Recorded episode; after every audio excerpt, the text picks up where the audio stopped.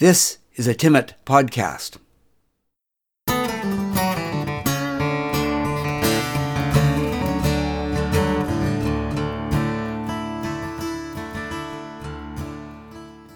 This podcast is part of the series On the Marge. The title of this episode is War on Walnut. War on Walnut. Nothing happens on Walnut Crescent that I don't know about. I'm home all day and have nothing better to do than wander around checking out all the neighbors. I know which gentleman sneaks home from his important government job during the afternoon to spend an hour or two with his blonde assistant before his wife gets back from work. I know which genteel woman, a pillar of the community, spends her days drinking wine at the kitchen table and flicking through pornographic pictures on her laptop and I know all about war from watching TV. So I never expected war to break out on Walnut Crescent. Mr. Klimaszewski's house looks like it's been abandoned. The snow is never shoveled. The painted trim around the windows is peeling, and the siding is falling off. Mr. Klimaszewski doesn't seem to notice, or maybe he just doesn't care. He comes home every evening, drives into his garage, and then disappears. Nobody sees him until the next morning when the garage door opens. He backs the car out and goes to work downtown doing accounting things. Nobody knows what goes on in his house. The curtains are always closed, and the lights are never on, even in the winter. The house used to be very nice when the Simmons family lived there, but their carefully tended front lawn has long since run wild. Mr. Klimaszewski doesn't mow the grass, and the bird bath has fallen over. Mr. Simmons' prize garden out back and the little greenhouse in which he started his plants are as neglected as the house. Chuck says it's really too bad what has happened to the house since the Simmons family moved to Nanaimo. Mr. Klimaszewski lives alone. Why he needs such a big house, and why he doesn't look after it, are the subjects of some recurring discussion in our house. But what could one really expect of a person like Mr. Klimaszewski? He owns a cat, a cat that is as furtive as its owner. The cat doesn't even have a name. Lily's house next door will never win prizes for its innovative landscaping. Tourists will never drive by just to take a look. It's quite an ordinary house. But at least Lily shovels the sidewalk so that people headed down to the mailbox don't have to walk in the street. She mows the grass and had a new roof installed last year. Next to Mr. Klimaszewski's house, Lily's place is immaculate.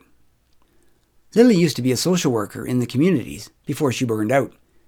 Now she works for the government downtown, attracting tourists to Yukon. She rents out rooms in her house to busy single people with jobs.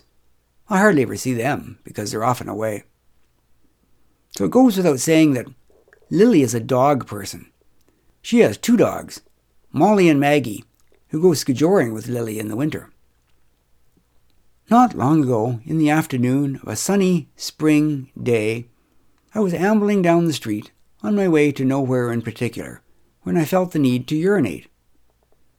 I was just in front of Mr. Klimaszewski's house, so Without much thought to the consequences, I peed on a tuft of weeds in Mr. Klimaszewski's yard that had once been the site of Mr. Simmons' prize roses.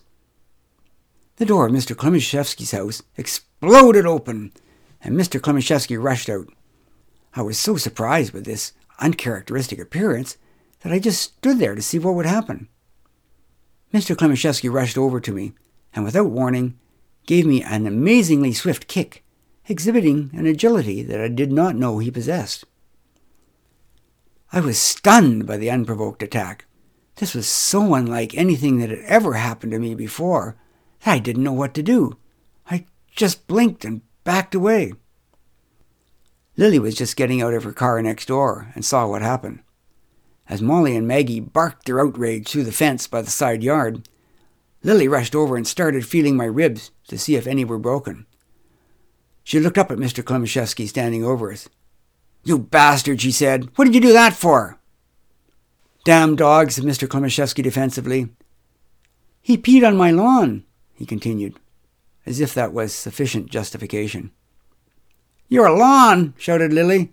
You've got no lawn. It's friggin' tundra. And your excuse for a house is a falling down eyesore. Mr. Klimaszewski spun on his heel, marched back to his house, and slammed the door. The only sign of movement was the smug and nameless cat gloating in the upstairs bedroom window. Lily took me home to my people and explained to Chuck and Mara what had happened. They checked me too to see if I was injured. My side hurt, but I was okay. Quark, I think you should avoid Mr. Klimaszewski's house for the time being, warned Mara, shaking her finger at me. I knew she wasn't happy, but she wasn't mad at me. I went to bed and lay there until the next morning. But it wasn't quite as simple as not going near Mr. Klimaszewski's house. I had my rounds of the neighborhood to think of. I couldn't simply abandon my duties. The next morning, I was up fairly early and went down to see Molly and Maggie. We were discussing through the fence what had happened the day before when suddenly Mr. Klimaszewski's garage opened. I flattened myself against the fence so he wouldn't see me. However, he never even glanced in our direction as he wheeled his big plastic garbage bin out to the curb. He went back to his garage and re-emerged in his car, closed the garage door, and then drove out and around the corner a bit too fast. Lily emerged from her house just as Mr. Klimaszewski was leaving. She came over and talked to us for a bit, then wheeled her plastic garbage bin out to the curb. I saw her pause for a moment, thinking. She glanced around the street, and when she saw nobody else was watching, she went over and grabbed the handle on Mr. Klimaszewski's garbage bin. She flipped it up on its wheels, dragged it back to Mr. Klimaszewski's house, and left it in front of his garage door.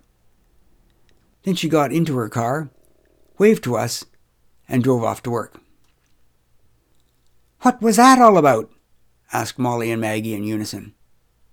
They were good running dogs, but they weren't very smart. I explained it to them patiently. You know that it's garbage day every second Wednesday, right? Right, said Molly and Maggie together. Well, Mr. Klimaszewski's garbage has been accumulating for two weeks. If it doesn't get picked up today, it's going to be another two weeks before the garbage truck comes back again. And so what? asked Molly and Maggie. So, humans are sensitive to smells in a different way than we are. We like garbage smells, but they don't. So Lily has just made sure that Mr. Klimaszewski's garbage won't get picked up today, and it'll have another two weeks to get smelly in the warm weather. And maybe he'll have too much garbage by then to fit in the bin. He's not going to be happy. Wicked! exclaimed Molly and Maggie. I was there when Mr. Klimaszewski came home that evening, but I took great care to hide around the corner of the house. Mr. Klimaszewski climbed out of his car when he saw his garbage bin in front of his garage door, instead of out by the curb where he expected it to be. He swore profusely when he discovered it hadn't been emptied. He glared around angrily. I shrank back behind the corner of the house and then peered out again. Mr. Klimaszewski tipped the garbage bin up on its wheels and jerked it to one side so he could put his car in the garage. The following Monday morning, I was patrolling the neighborhood as usual when I noticed Mr. Klimaszewski standing out in his front yard whistling. This was quite out of character, and he didn't appear to be doing anything in particular. He certainly wasn't cutting the grass, so I watched him carefully from across the street. It took me a while to figure it out. He was waiting. Mr. Klimaszewski waited until Lily had driven off to work. He made an obvious effort not to look at her as she drove past. He waited another five minutes or so. Then he glanced round to make sure no one was watching and slipped over to the fence behind which Molly and Maggie watched. They barked as he approached, but when he flipped open the gate, they rushed out without so much as a thank you. By the time Mr. Klimaszewski climbed into his car, Molly and Maggie had disappeared down Pine Street at full gallop headed toward the creek. They really liked to run, and I knew I wouldn't see them for a while. Later, I got part of the story from Molly and Maggie, and overheard the rest as Lily spoke with my people. The dogs had made it all the way across the Alaska Highway and up the hill to Copper Ridge before they had been taken into custody to a place called the Pound. Lily didn't get them out until the next morning, and it had cost her a lot of money. It was that idiot Klimaszewski, she said. He let them out. I just know it. Lily waited until the next garbage day. She waited a bit longer to ensure that Mr. Klimaszewski had gone to work. Then she wheeled his garbage bin back to his garage as before. The bin was almost full, and it smelled just wonderful. However, this time, Lily had another idea. She centered the bin in front of Mr. Klimaszewski's garage door. She took over two bags of fresh dog poop that she had harvested from her own yard that very morning, and she emptied them into Mr. Klimaszewski's garbage bin. She then went to get her garden hose from where it hung on the side of her house. She turned on the tap, unwound the hose, and stretched it over to Mr. Klimaszewski's garbage bin. Leaving all the garbage bags and loose smelly bits in the bin, she filled the rest of the bin with water and closed the lid. Lily stepped back to admire her handiwork, then turned off the tap and wound the hose back to the side of her house. She said goodbye to Molly and Maggie and went to work. Lily wasn't there when Mr. Klimaszewski got back from work, but I was. There was no way I would have missed the drama. Mr. Klimaszewski leapt from his car swearing when he saw his garbage bin in the driveway again. He ran over and tipped it up on his wheels in preparation for moving it out of the way. What Mr. Klimaszewski had not appreciated was that the weight of the water in the bin and the change in the center of gravity made the bin handling characteristics much different than usual.